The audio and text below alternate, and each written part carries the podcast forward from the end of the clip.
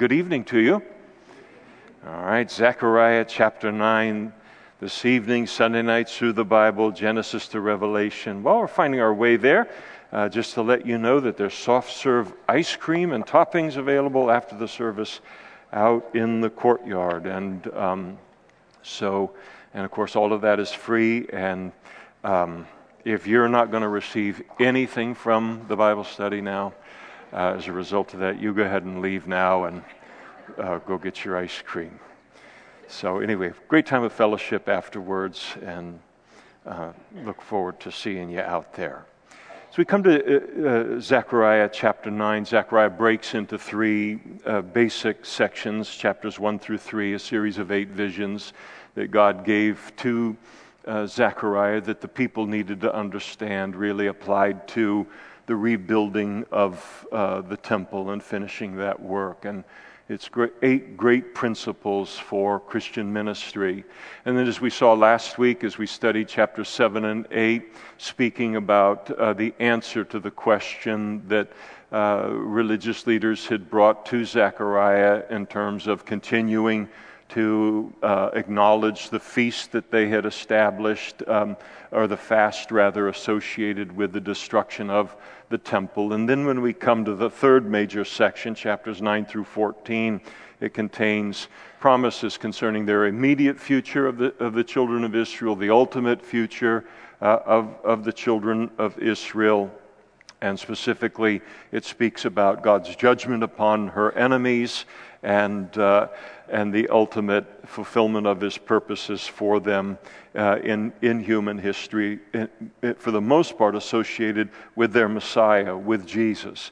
So, this final section, chapters 9 through 14, really break into two uh, final prophecies to close the book. The first prophecy, which we'll look to complete tonight, but we'll see how we do, in uh, chapters 9 through 11, it looks forward to the first coming of Messiah, the first coming uh, of Jesus for the most part, and then chapters 12 through 19 address focus on Messiah's second coming, or Jesus' second coming, and the introduction of the kingdom age, or the thousand year reign of Christ into human history.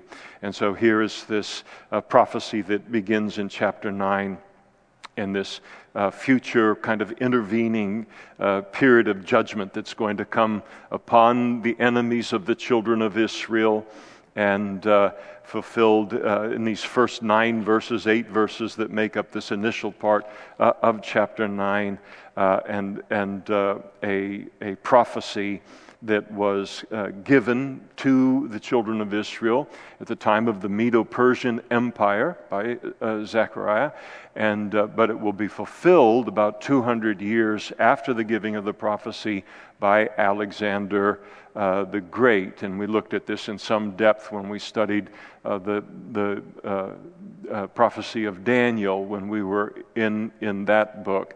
But this is what it addresses. So often, you know, we, when we talk about Bible prophecy, I don't know about you, but my mind immediately goes to uh, the prophecies that have to do with uh, Jesus fulfilling them related to his first coming, and then the prophecies that he's going to fulfill yet in his second coming and the end of the age.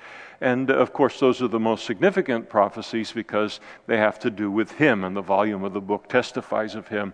But there are a lot of prophecies that are given in the scriptures that speak of future events for the nation of Israel that are in a little tighter uh, time uh, period and has to do with them specifically as a people. And these first eight verses of chapter 9 uh, deal with uh, that God's judgment against Israel's enemies in the form of uh, uh, Alexander the Great. Alexander the Great would come in following the Medo Persian Empire, the Grecian Empire, one of the great world ruling empires of, of the ancient world.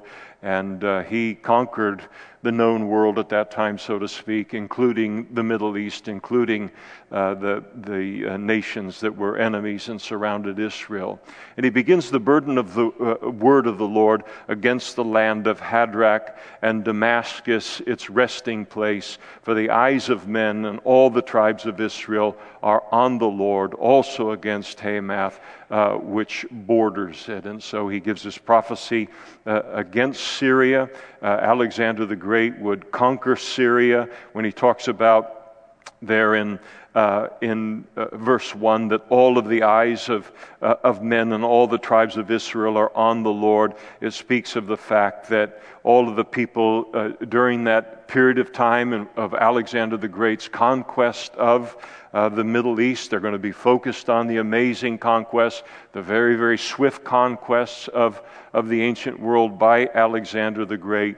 But it would be only Israel that would recognize this as a fulfillment of prophecy as uh, them, uh, Alexander the Great being used as an instrument uh, in God's hands to judge Israel's uh, enemies in fulfilling uh, this prophecy. He then moves on to prophesy against Tyre and Sidon.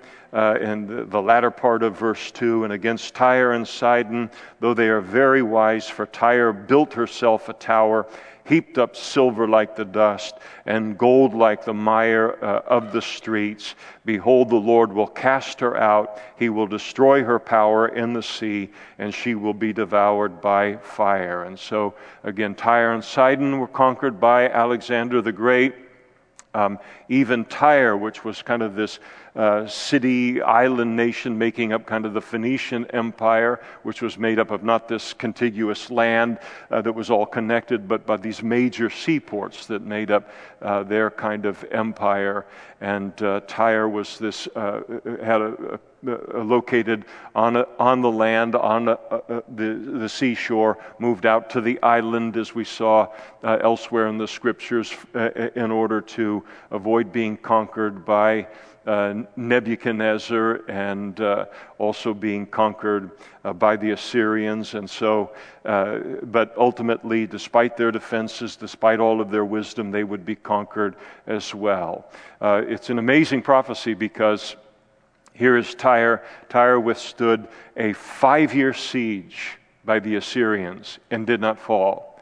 Uh, the, the, the, Babylonian Empire under Nebuchadnezzar uh, took all of its great might and brought it against the uh, city of Tyre in an attempt to conquer it, and they were unable to do so. Uh, and, and, they endeavored to do so for 13 years. Alexander the Great comes along and he takes it in five months, uh, exactly as God had prophesied would uh, would be the case. And then he moves in speaking about the judgment that he would use uh, Alexander the Great to bring against Israel's enemies. He includes the Philistines, the perennial enemies of of uh, Israel. Ashkelon, a significant city of the Philistines, shall see it in fear. Uh, Gaza also shall be very sorrowful, and Ekron, for he dried up her expectation, and the king shall perish from Gaza, and Ashkelon shall not be inhabited. A mixed race shall saddle, settle in Ashdod.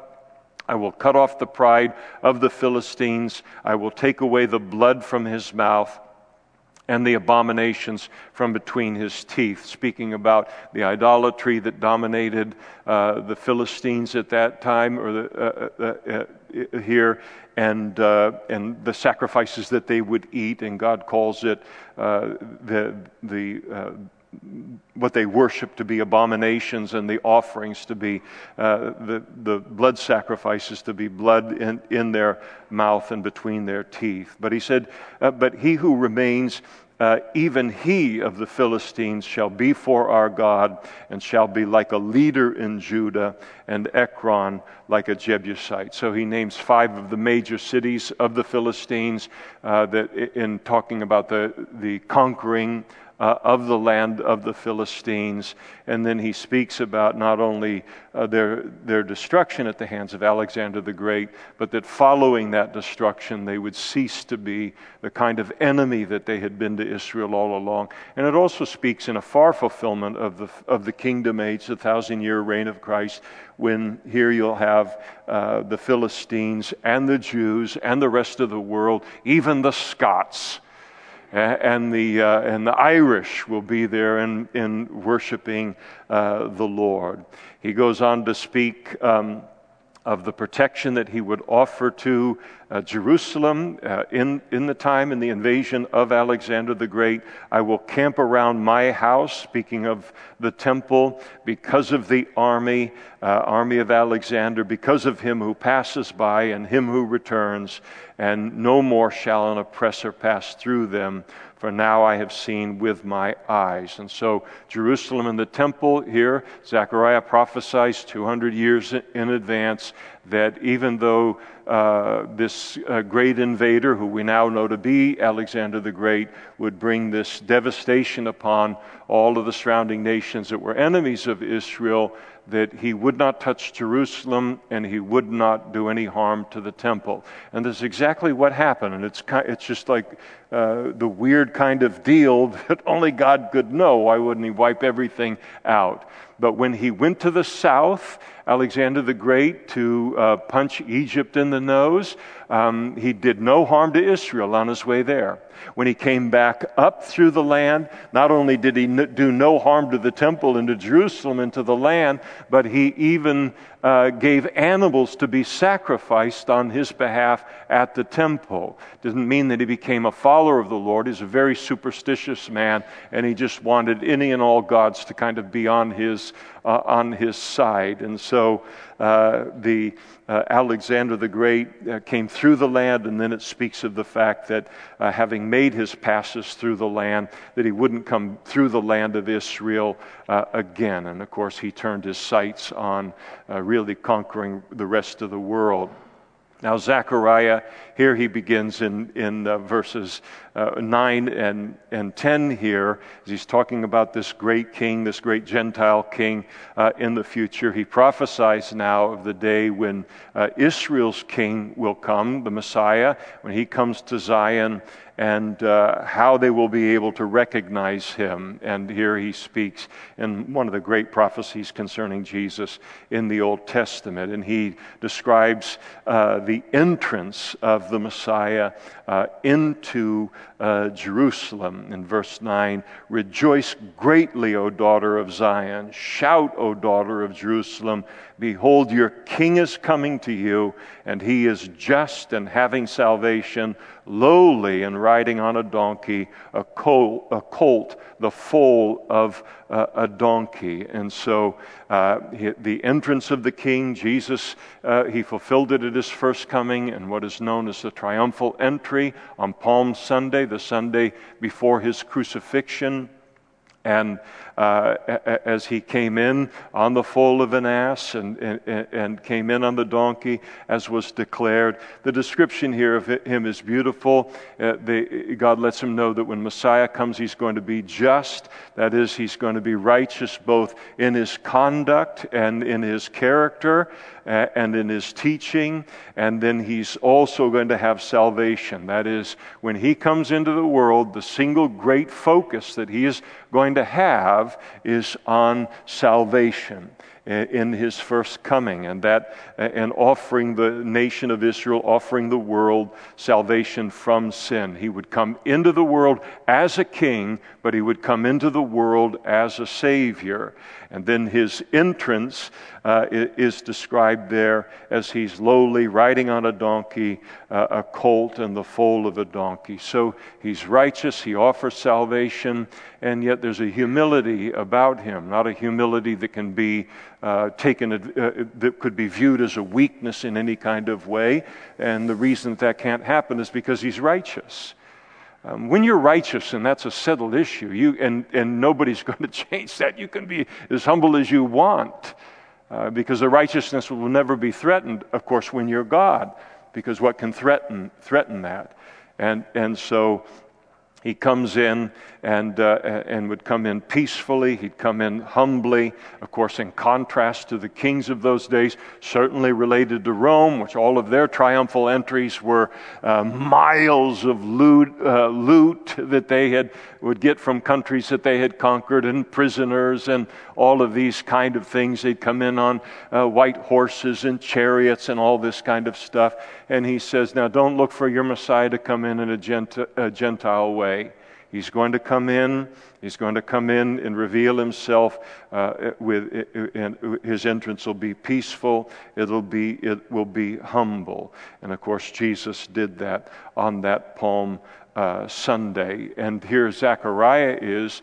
Uh, many, many centuries before Jesus actually does that, he calls on Jerusalem to then um, explode in praise for the Messiah when he comes in this way on the foal of a donkey, comes in with humility and offering salvation. Now, unfortunately, there were some people in Jerusalem that recognized Jesus to be the Messiah. That great celebration that happened on Palm Sunday, the branches, the clothing being put down before him, the messianic psalms that were being sung to him. But by and large, the Jewish people uh, turned kind of a blind eye to him. They were too busy about their lives. They had been indoctrinated away from him, as we'll see a little bit uh, a, a, little bit later, and uh, and and so they they missed him and they kind of disdained even the humility uh, of him, uh, despite the fact that he's perfectly uh, described in the way that he would come by Zechariah so much earlier. Of course, Jesus' fulfillment of this on Palm Sunday is given to us in the Gospel of Luke and, and John. And they quote uh, Zechariah here and in uh, calling, uh, describing that as the fulfillment of his prophecy. And then he, uh, the future uh, physical reign of the Messiah at his second coming. In verse 10, I will cut off the chariot from Ephraim and the horse from Jerusalem. The battle bow will be cut off, and he shall speak peace to the nations. His dominion shall be from sea to sea and from the river to the ends of the earth. And so it's interesting to, now here this speaks about Jesus' second coming, establishing the kingdom age, the thousand year reign of Christ. And um, it's interesting that when both John and Matthew quote the fulfillment of uh, Jesus' fulfillment of Zechariah uh, here in chapter 9, uh, verse 9, when they quote that in their Gospels, they stop at verse 9. They don't go into verse 10.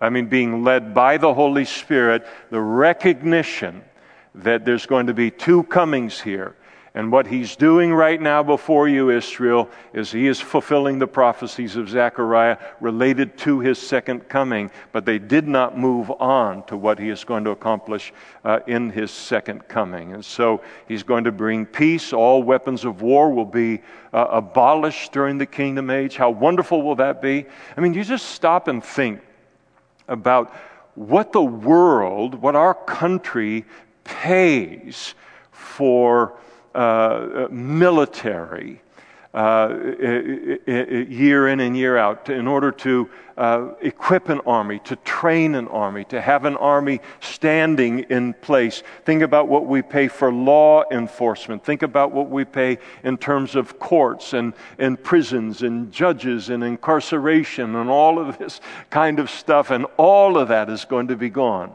in the kingdom age. There won't be any need for it uh, at all, and his reign is going to cover uh, the entire earth. And of course, the church age, the age that we're living in here, uh, is uh, found uh, right between verses 9 and verse 10.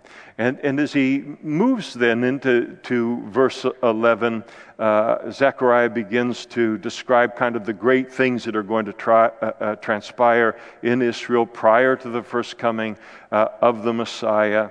And uh, he begins here in verse 11 As for you also, because of the blood of your covenant, I will set your prisoners free from the waterless pit. Return to the stronghold, you prisoners of hope. Even today I declare that I will restore double to you. So Zechariah once again calls upon the Jews that were taken captive into uh, Babylon, remain there now into the Medo Persian Empire, and he calls on them to return home. And he, and he talks about them likens them to be prisoners being set free from a waterless pit. If you were down in a waterless pit is a prison, a waterless cistern in the ancient world, you are as good as dead.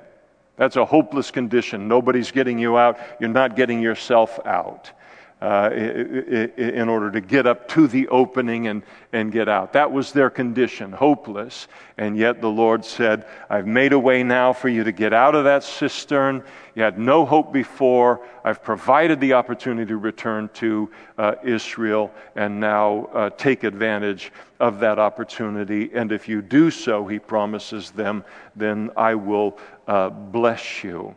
And then in verses 13 through 17, we have a description of a period in Israel's history known as the Maccabean period. And, and here Zechariah describes the victories of the Maccabees uh, a little bit later in their history after they uh, returned and uh, back into the land in earnest and all of the people a little bit further down the line in uh, the Maccabees uh, rising up Judas Maccabeus against uh, Antiochus Epiphanes and, and the Syrians in 165 uh, BC. Again, we, we, we studied this in some detail in, in the book of Daniel, and it's brought up here. The Maccabeans' uh, v- coming victory is just kind of a foretaste or uh, an appetizer for the kind of victory that Jesus is going to bring and, and, and security into the whole world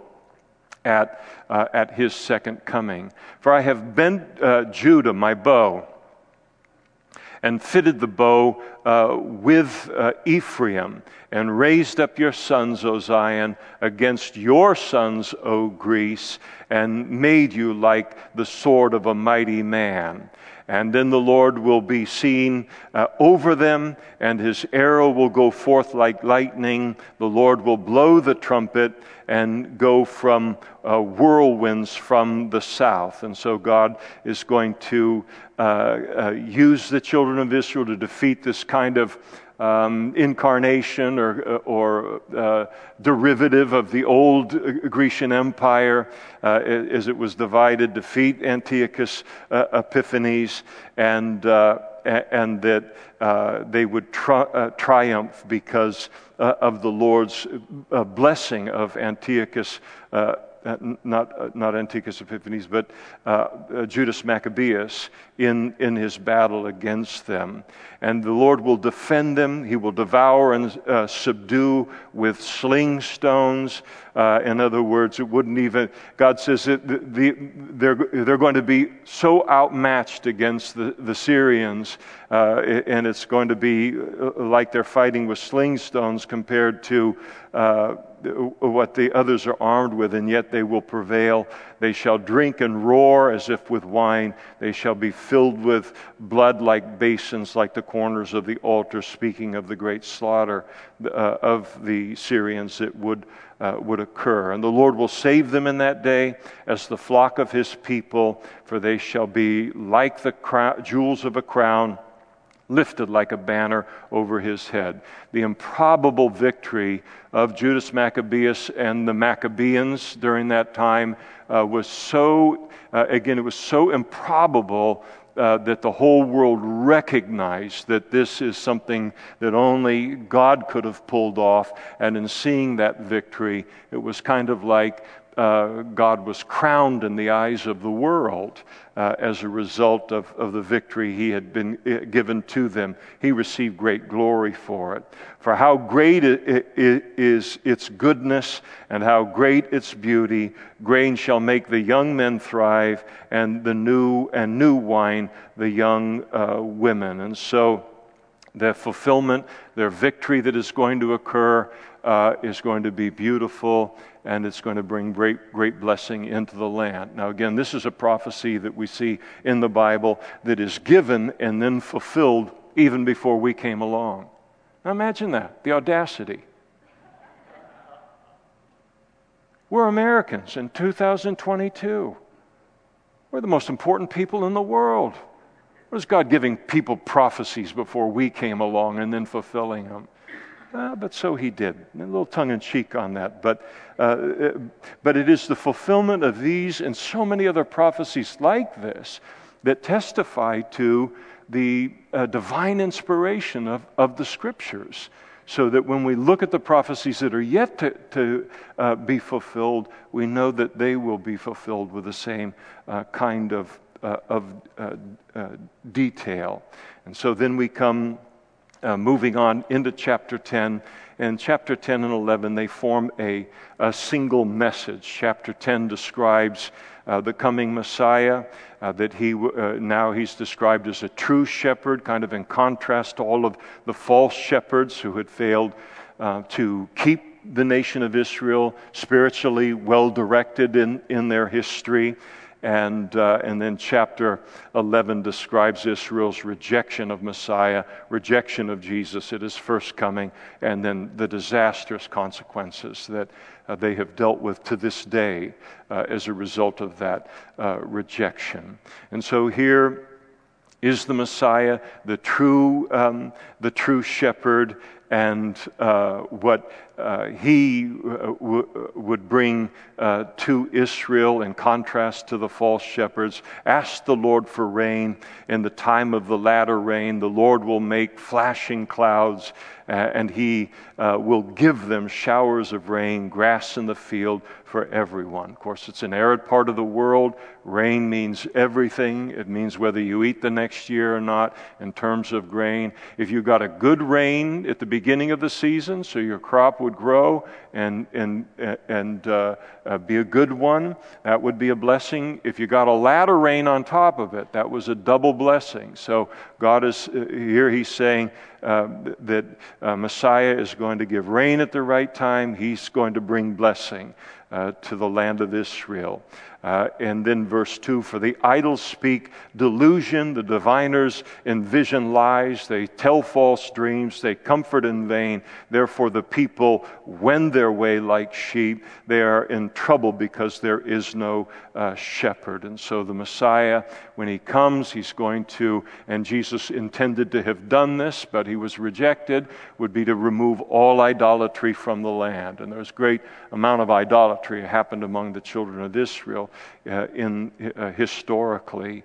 And then uh, in verse 3 My anger is kindled against the shepherds, I will punish the uh, goat herds. And so uh, Jesus' uh, desire to bring judgment against the false shepherds who had uh, uh, Uh, uh, been uh, unfaithful as leaders spiritually to the nation. For the Lord of hosts will visit his flock, the house of Judah, and will make them from his royal horse uh, in uh, battle. And so he's going to come from Messiah, from the tribe of Judah. From him comes the cornerstone. In other words, he's going to bring stability to the land of, of Israel. That's what a cornerstone does. From him, uh, uh the tent peg, a tent peg in a tent was a, a, large kind of wooden dowel that would be placed there so you could put tools or equipment on top uh, uh, uh on it to be held. And, and so, talking about Jesus uh, being dependable in the way that a, a, tent peg is, and from him the battle bow, and from him every ruler uh, together. And so the Messiah bringing victory to the land and, uh, and then also uh, t- uh, wiping out any kind of uh, oppressor against Israel. When it talks about from him every ruler together, the word ruler there's probably better oppressor. He would bring an end to Israel's professor, oppressors. And this is all of this is what Jesus intended to bring to the nation of Israel and to the world in his first coming. Now, God knew, of course, in his foreknowledge, he knows everything. So he knew that Jesus would not be received by the Jews in his first coming. So he knew they would reject him and that these particular promises uh, could have been fulfilled in Jesus' first coming, but they would not be until his second coming. But it really makes you just stop and think about how God was willing to, what, what the, how different the world would be if the Jewish people and the world, uh, uh, uh, because of the Jewish people's recognition of Jesus, if they had recognized him as the Messiah, given him that place 2,000 years ago, I mean, all of human history would have been rewritten from what is now. Certainly Jewish uh, history. Uh, nothing uh, like what has happened to them uh, would have happened to them. So, you know, you get into these sanctified speculations on this kind of thing, and I don't know how, how helpful it is at all, except to realize uh, that uh, they might have done it. They were intended to do it, let's put it that way. God knew that they wouldn't, so there's another plan in His grace. But this is what He wanted to be to Israel and wanted to be to the world 2,000 years ago. Rats. it's been pretty tough going for 2,000 years. And uh, when God would have been willing to do something uh, very, very uh, different and, and certainly uh, very much superior. He goes on and says, uh, uh, I, I, will strengthen the house of Judah. I will save the house of Joseph. I will bring them back because I have mercy on them, and they shall be as though I had not cast them uh, aside. And so uh, here is, is, is the Messiah. Now, Jesus is going to uh, uh, regather the, the nation of Israel and the Jews back into the land. And, uh, and he goes on and says, in, uh, continuing uh, there, uh, because I have mercy on them, they shall be as though I had not cast them aside. What mercy! For I am uh, the Lord their God, and I will hear them. Those of Ephraim shall be like a mighty man, and their heart shall rejoice as if with wine. Yes, their children shall see it and be glad. Their heart shall rejoice in the Lord. I will whistle for them and gather them. And the ideas of, of a shepherd whistling, the flock hearing the whistle, and, and uh, gathering Israel to himself. Uh, and for I will redeem them, and they shall. Uh, and they shall increase as they once increased. And so he's going to return them back into their land uh, and, and to prosper them there, and they'll fill the, the land will be filled with rejoicing. Now, immediately prior to, so this has a, a, a near fulfillment here, but it has its greatest fulfillment is a far fulfillment. Immediately before Jesus' second coming, of course, the Antichrist comes at the seven, uh, the midpoint of the seven-year tribulation period. He does what is called the abomination that causes desolation. He allows the Jews to rebuild the temple. They rebuild the temple at the three and a half year mark. He walks into the Holy of Holies, sits down, declares himself to be God, and demands to be worshiped as God.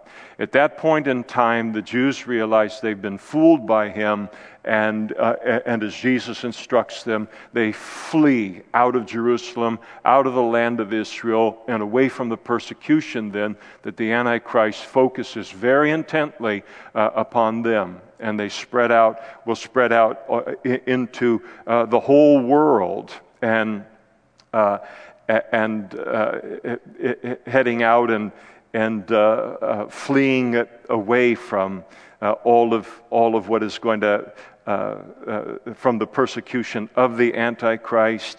And then at Jesus' second coming, he will have a victory over the Antichrist as well as these three kind of great armies that uh, come together in, in, in, at the Battle of Armageddon and, and the future uh, of the Jewish people and really the righteous all around the world. It's, it looks like it's absolutely in jeopardy. There's no future for the righteous everything changes at the second coming. It looks like, for the first time in human history at that point, that all goodness is going to disappear. All righteousness is going to disappear. Not one per- righteous person is going to survive what the Antichrist has turned the world uh, into. And it is only Jesus' second coming and his victory there that turns everything on a dime instantly and so Jesus speaking here uh, about uh, that change, the blessings that he'll uh, bring, regathering uh, the Jews back into the nation of uh, the land of Israel from uh, all around uh, uh, the world. And the, and the regathering is described beginning in verse 9 I will sow them among the peoples, and they shall remember me in far countries. And they shall live together uh, with their children. They're going to uh, return, and they shall return. They're going to return back to the land. Uh, they're going to return back to the land uh, with their children. Uh, and uh, I will also bring them back from the land of Egypt and gather them from Assyria. Egypt and Assyria kind of represent uh, all of the lands, Gentile lands of the world that the Jews have been dispersed into during the tribulation period. And I will bring them into the land of Gilead and Lebanon until there's no room for them. He's going to fill the land with the Jewish uh, people. And, uh, and so you put yourself in the place of the Jews as they're reading this, and as they will read it during the tribulation period, um, and imagine what a comfort and what hope it's going to infuse uh, in them. Even in this place where we have not only rejected our true Messiah, Jesus Christ, but we considered the Antichrist to be our Messiah. I mean, how wrong can you get uh, things? How badly can you compound your errors? And think God is going to be through with us. We're going to be dispersed. We're going to be destroyed. We have no hope against the persecution that's being meted out against us. And then they, they read this and how it would uh, and, and will infuse them uh, with hope. And he shall pass through the sea uh, with affliction and strike the waves of the sea, and all the depths of the river shall uh, dry up. And then the pride of Assyria shall be brought down, and the scepter of Egypt shall depart. And so God is going to bring Israel back into the land uh, following Jesus' second coming, and he will do it by miraculous uh, uh, means. And so I will strengthen them in the Lord, and they shall walk up and down in his name, says the Lord. And so uh, a return to God, a return to a desire to glorify him will then uh, mark the, uh, that particular period in, in, their, uh, in their history. As you might imagine, uh, as they realize how, how gracious God has been to them in their treatment of uh, of the Lord, of the treatment of Jesus as their Messiah, and when he shows them this kind of grace again. Uh, and and uh, Jesus here, a second coming, another opportunity after all of their failures. Their failures in the Old Testament, I'm not talking down about them or talking down uh, to them, but the failures are significant. Nothing compares to the rejection of their true Messiah. And, uh, and yet, here, even in all of this and all of that failure, uh, they're going to uh, be delighted in, in the fact that God uh, loves them. Grace, it's going to be a, a source of, of praise and worship in their hearts uh, uh, during that, that kingdom age. Then, when we come into chapter 11, We've got the rejection of Jesus as uh, Messiah and the rejection of the Good Shepherd at, at his first coming, and then again the consequences that have occurred to Israel as a result of that, that rejection. So, chapter 11 is really a very, very sobering uh, chapter because it reveals the reason for the delay in Israel uh, uh, experiencing all of the blessings that are described in chapter 10 all these things that God wanted to give them so long ago in chapter 10. Now, chapter 11 explains why those blessings have, have uh, uh, uh, been delayed and the terrible consequences for uh, their rejection of Jesus at his, his first coming, the consequences that they've endured now for so, uh, so very long. And he and Zechariah writes prophetically, "Open your doors, O Lebanon, that fire may devour your cedars. Wail, O cypress, for the cedar has fallen, because the mighty trees are ruined. Wail, O oaks of Bashan, for the thick forest has come down. There is the sound of wailing shepherds, for their glory is in ruins. Uh, for there, uh, there is the sound of roaring lions, for the pride of the Jordan is in uh, ruins. This describes the destruction of Jerusalem and the temple in 70 AD at the hands of the Romans, kind of the first major physical, uh, material, uh, uh, uh, military consequence uh, of this kind uh, related to the Jewish people for rejecting Christ.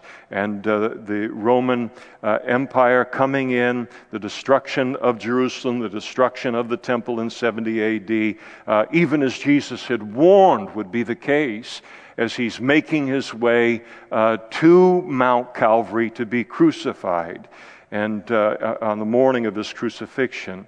Allow me to read a passage to you from Luke chapter 23. And a great multitude of the people followed Jesus, and women who also mourned and lamented him. But Jesus, turning to them, said, Daughters of Jerusalem, do not weep for me but weep for yourselves and for your children. This is going to happen in your lifetimes. For indeed the days are coming in which they will say, Blessed are the barren wombs, uh, the barren, wombs that never bore and breasts that never nursed. And then they will begin to say to the mountains, Fall on us, and to the hills, Cover us. For they do, if they do these things in green wood, uh, what will be done uh, in, in the dry? And so, this destruction uh, by uh, the Romans uh, of Jerusalem in coming to put down a, rev- a, revolt against the Roman Empire on the part of uh, Jewish zealots never would have happened if, they, if they they and the religious leaders that they had trusted in had recognized Jesus as Messiah instead of uh, crucifying uh, him. And so this destruction is spoken about uh, here, and, and you have here in verses 1 through 3 the wailing of the religious leaders as they watch the temple uh, collapse and, and burn, uh, reduced to, to ruins. Uh, the nations where the wood came from to build the temple, uh, where the oak came from, where the cypress came from, where the cedar came from, uh, they're called on to weep uh, for this forest of wood that was used in the, the building of, of the temple and its destruction as well and uh, the devastation of the Roman military, which was brought into the entire land, uh, is described there in verse 3. Not only the destruction of the temple, not only uh, the devastation of the city of Jerusalem, but uh, impacting even the shepherds and talking about even affecting the lions or the habitat. When the Romans came in, they didn't do anything by half. Uh, they didn't make the mistake of saying, well, I think we can get this done with 100 people.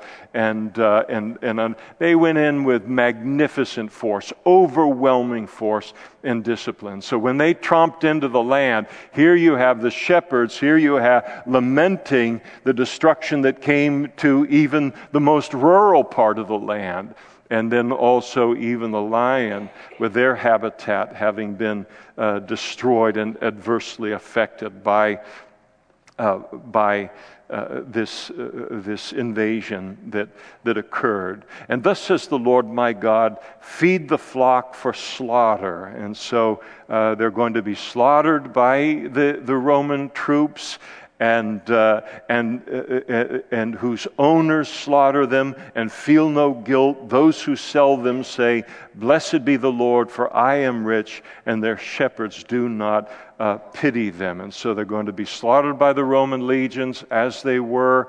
And in doing so, the Roman legions would have no more pity upon the Jewish people than a shepherd has in selling a lamb uh, to be given off to be barbecued someplace.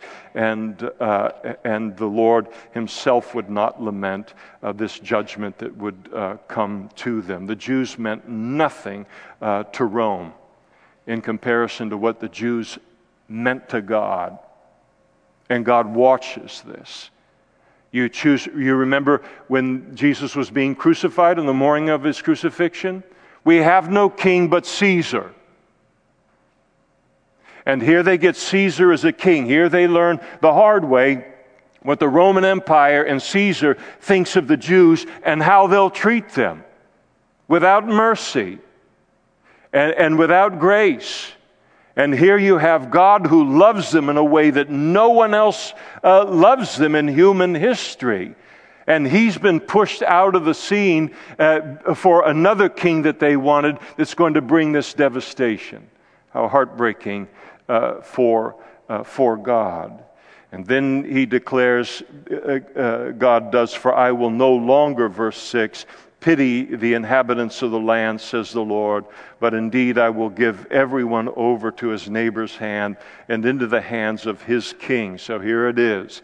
They wanted Caesar. We have no king but Caesar. So he says, I'll give them over into the king that they clamored for, and they shall attack the land, and I will not deliver the children of Israel from their hand. And so God says, when this happens, the significance of the rejection of Jesus Christ as Messiah by the Jewish people in human history, God says, I will not step in, as I've done so often, to protect you from this devastation and the consequences of your decision making. Again, the consequences of having rejected Jesus as, as the Messiah.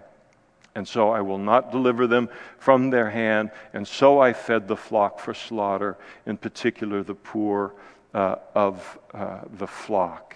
And, uh, and so then he moves on, and uh, here is uh, Zechariah. He takes two staffs. It was typical for, wasn't unusual for a shepherd to have two staffs in those days, one with which he would use typically to herd uh, a flock in normal circumstances, and then another staff more hooked in nature to kind of pull them out of danger, out of difficulty. And so that's the imagery uh, that is uh, being uh, used here. And so Zechariah here, his acts here, related to the staffs, they are representative of the Messiah.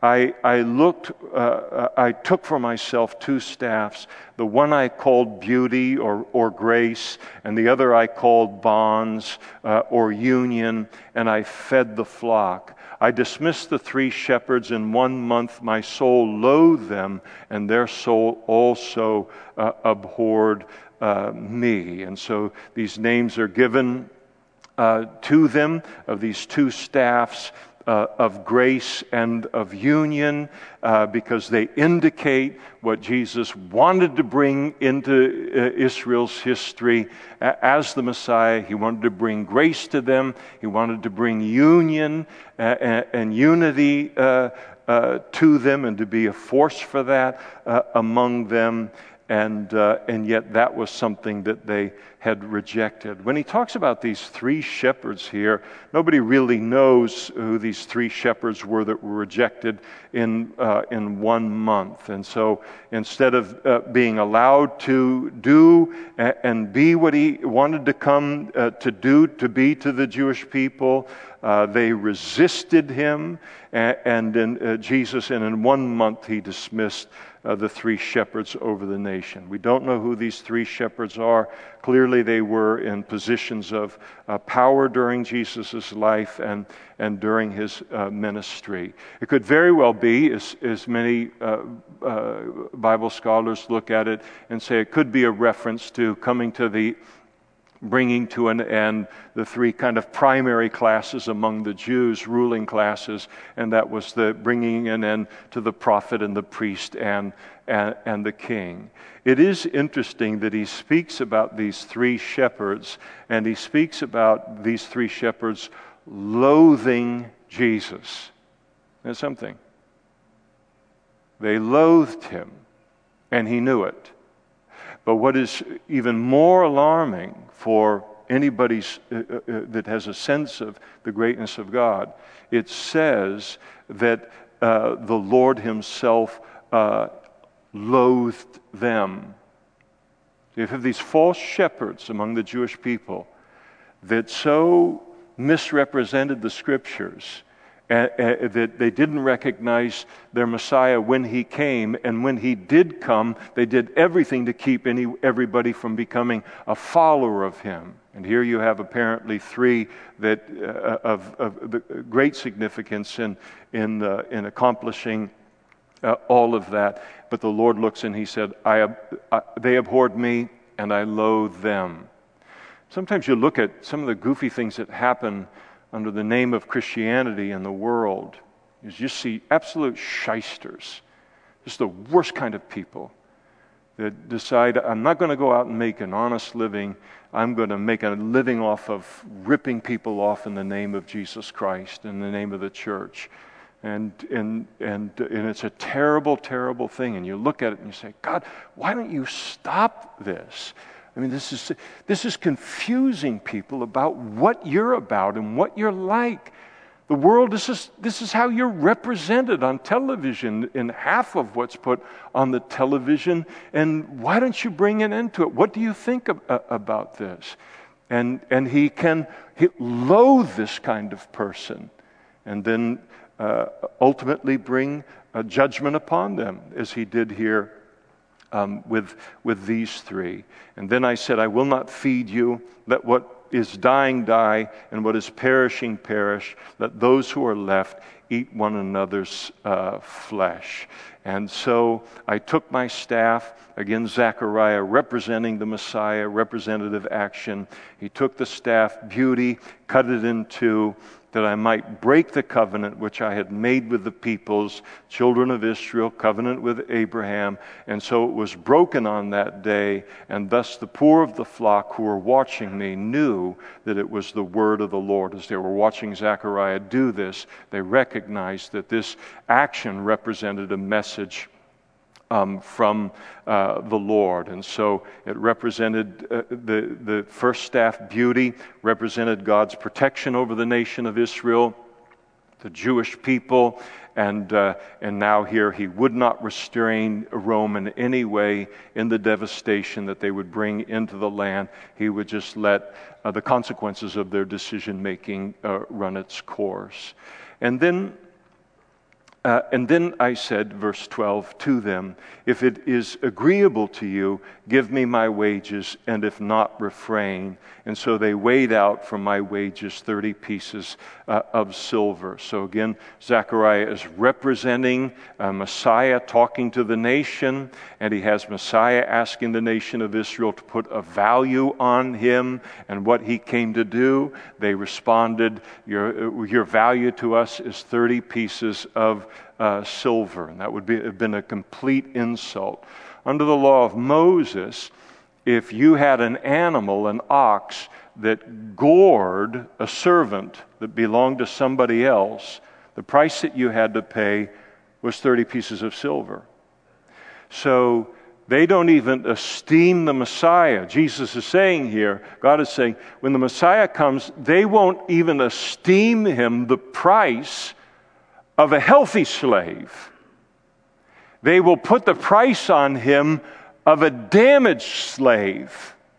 That's how highly they'll, they will esteem uh, Jesus when, uh, when he comes. That's the price that they're going to put uh, uh on him, the very uh, Son of God.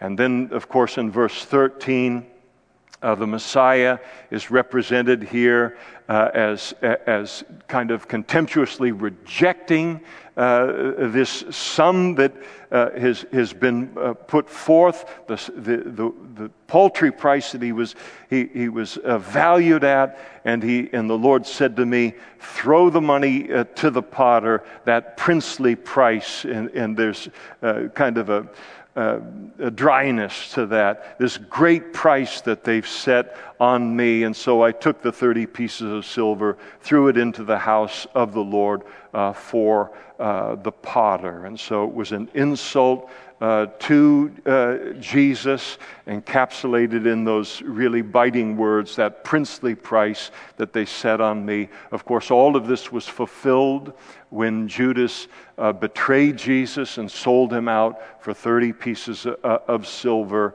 And then, when he uh, later regretted the decision, he brought the money back to the Jewish religious leaders, threw it down at their feet, and then uh, they used it to buy a potter's field in which to bury the stranger or the poor. And so, Matthew's Gospel, chapter 27, uh, records the fulfillment of it. And then, Zechariah breaks the second staff in verse 14, and uh, uh, then I cut into my other staff bonds or union uh, that I might break the brotherhood between Judah and Israel. One of the things historically interesting about when the Romans invaded or, or, or, came into the land of Israel in order to put down the rebellion against the Roman Empire uh, on the part of the Jewish people is they came in, as most people did, they invaded the land from the north.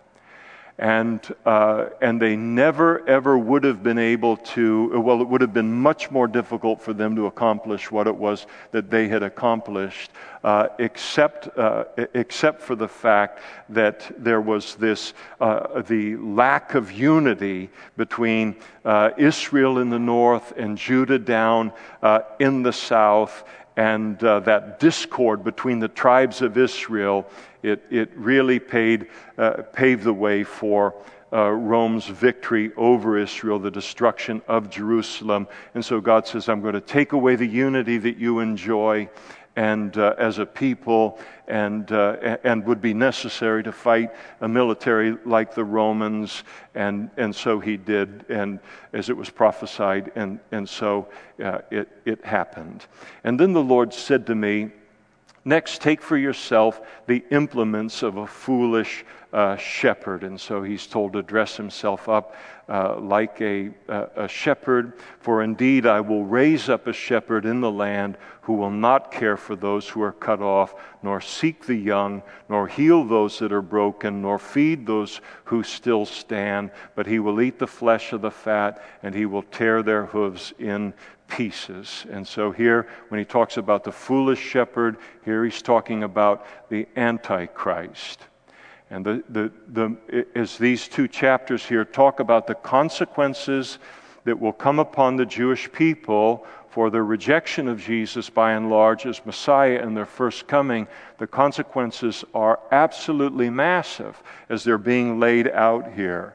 But uh, one of the worst, if not the worst consequence, is that their rejection of Jesus uh, will and still will leave them vulnerable to be deceived by the Antichrist and become convinced that he is uh, their uh, Messiah.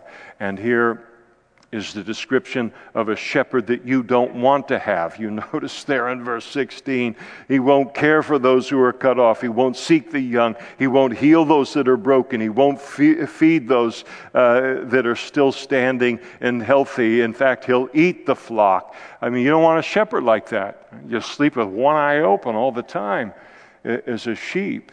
So, what a contrast between what the Antichrist will be to the Jewish people and what Jesus wanted to be uh, to them. And this consequence, uh, unfortunately, fortunately, in, in terms of the fact that it will lead to their, uh, them turning and recognizing Jesus as Messiah ultimately, but what a terrible price yet uh, awaits them in falling for uh, for the, the Antichrist. And Jesus warned them that this would be one of the consequences of their rejection of him when he spoke to the Jewish religious leaders in his day. And he said, I have come in my Father's name, and you do not receive me. If another comes in his own name, speaking of, of the Antichrist, him you will uh, receive. Once you reject the truth, then all you've got to believe in are lies.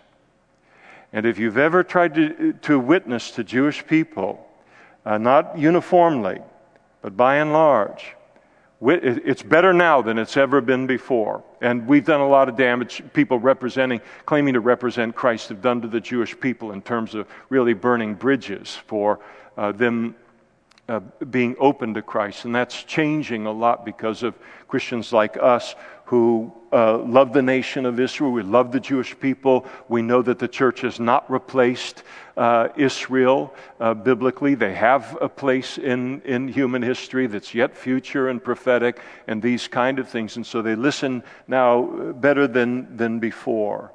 And, uh, uh, but uh, uh, but here, once you reject what is true, now you're, all you're left with is lies. So when you, when you talk with someone, and a Jewish person, and, and you say, Listen, I believe that Jesus is the Messiah, and can I show you in the scriptures why? And you go to Isaiah 52, Isaiah 53, you go to uh, Psalm uh, 21, you go to all of these different places, and they won't even consider it. Won't even allow that as a possibility that he could be the Messiah. And, and when you have that attitude toward truth, now you're completely set up to be deceived by a liar and a false shepherd who's, who, can come along, and he's coming along. The description of the Antichrist is an interesting one that's given here uh, of him and in the Old Testament here in verse 17 Woe to the worthless shepherd who leaves the flock. And so he's going to do a lot of damage to the Jewish people. Um, but uh, God pronounces a woe upon uh, the Antichrist, and he declares that a sword shall be against his arm and against his right eye. His arm shall completely wither, and his right eye shall be uh, totally blinded. And so he's going to be wounded as a result of some kind of a sword or some kind of a weapon being brought against him. The Antichrist will be during the seven year tribulation. Uh, this attack is going to leave him with one arm uh, paralyzed and totally blind in his right eye. Might happen in battle. It could be as a result of an assassination uh, uh attempt. Some commentators look at verse 17 and they view this as kind of uh, that this is symbolic of the fact that during the tribulation period, the Antichrist is going to lose power, represented by his arm, and he's going to lose understanding, represented by his eye. But it does appear, in light of what the Revelation says about the Antichrist, that at some point in the tribulation, the Antichrist is going to be uh, direly wounded. He's going to be on his deathbed, and he's going to recover, and the whole world is going to view it as a, a miracle and worship him in an even greater measure as a result. Let me read you, as we close here, uh, just a couple of verses from Revelation chapter 13 in this vein. And then I stood on the sand of the sea, John wrote, and I saw a great beast rising out of the sea, speaking of the Antichrist, having seven heads and ten horns, and on his horns ten crowns, and on his heads heads, uh, uh, a blasphemous name. Now the beast which I saw was like a leopard, his feet were like the feet of a bear, and his mouth like the mouth of a lion. And the dragon gave him his power, the devil his throne and great authority. I saw one of his heads as if it had been mortally wounded, and his deadly wound was healed, and all the world marveled and followed the beast as a result. Later in the, the chapter, we're told that he exercises all authority uh, of the first beast, the second beast, uh, uh, and uh, uh, uh, that, that is a, he's kind of a, a prophet that points people to the Antichrist during the tribulation period and uh, he exercises all the authority of the first beast, uh, the Antichrist, in his presence, and he causes the earth and those who dwell on it to worship the first beast, beast whose deadly wound uh, was healed. And he performs great signs so that he even makes fire come down from heaven on the earth in the sight of men, and he deceives those who dwell on the earth by those signs which he uh, was granted to do in the sight of the beast, telling those who dwell on the earth to make an image to the beast who was wounded by the sword and lived. And it goes on to speak even more about this. So it does seem that something happens. I'm inclined to believe it'll be an assassination attempt uh, somewhere, and it, but somehow he survives and. Uh, and uh, uh, uh, physical damage being done to him, as uh, Zechariah prophesied, and, uh, and somehow as, as, it will take place during the tribulation. You say, Well, I'm not going to be in the tribulation. Why do I care about that? Ah, but the Jews, by and large, will be. And when they see this kind of assassination attempt or whatever it's going to be, and this kind of thing happen to the Antichrist on top of the abomination that causes desolation, then they begin to realize that um, they followed the wrong shepherds in, who led them away from Jesus as the Messiah instead of leading uh, uh, them uh, to Him. So we'll stop there tonight and pick it up, God willing, in chapter 12 uh, next week. Let's stand together and we'll close in prayer.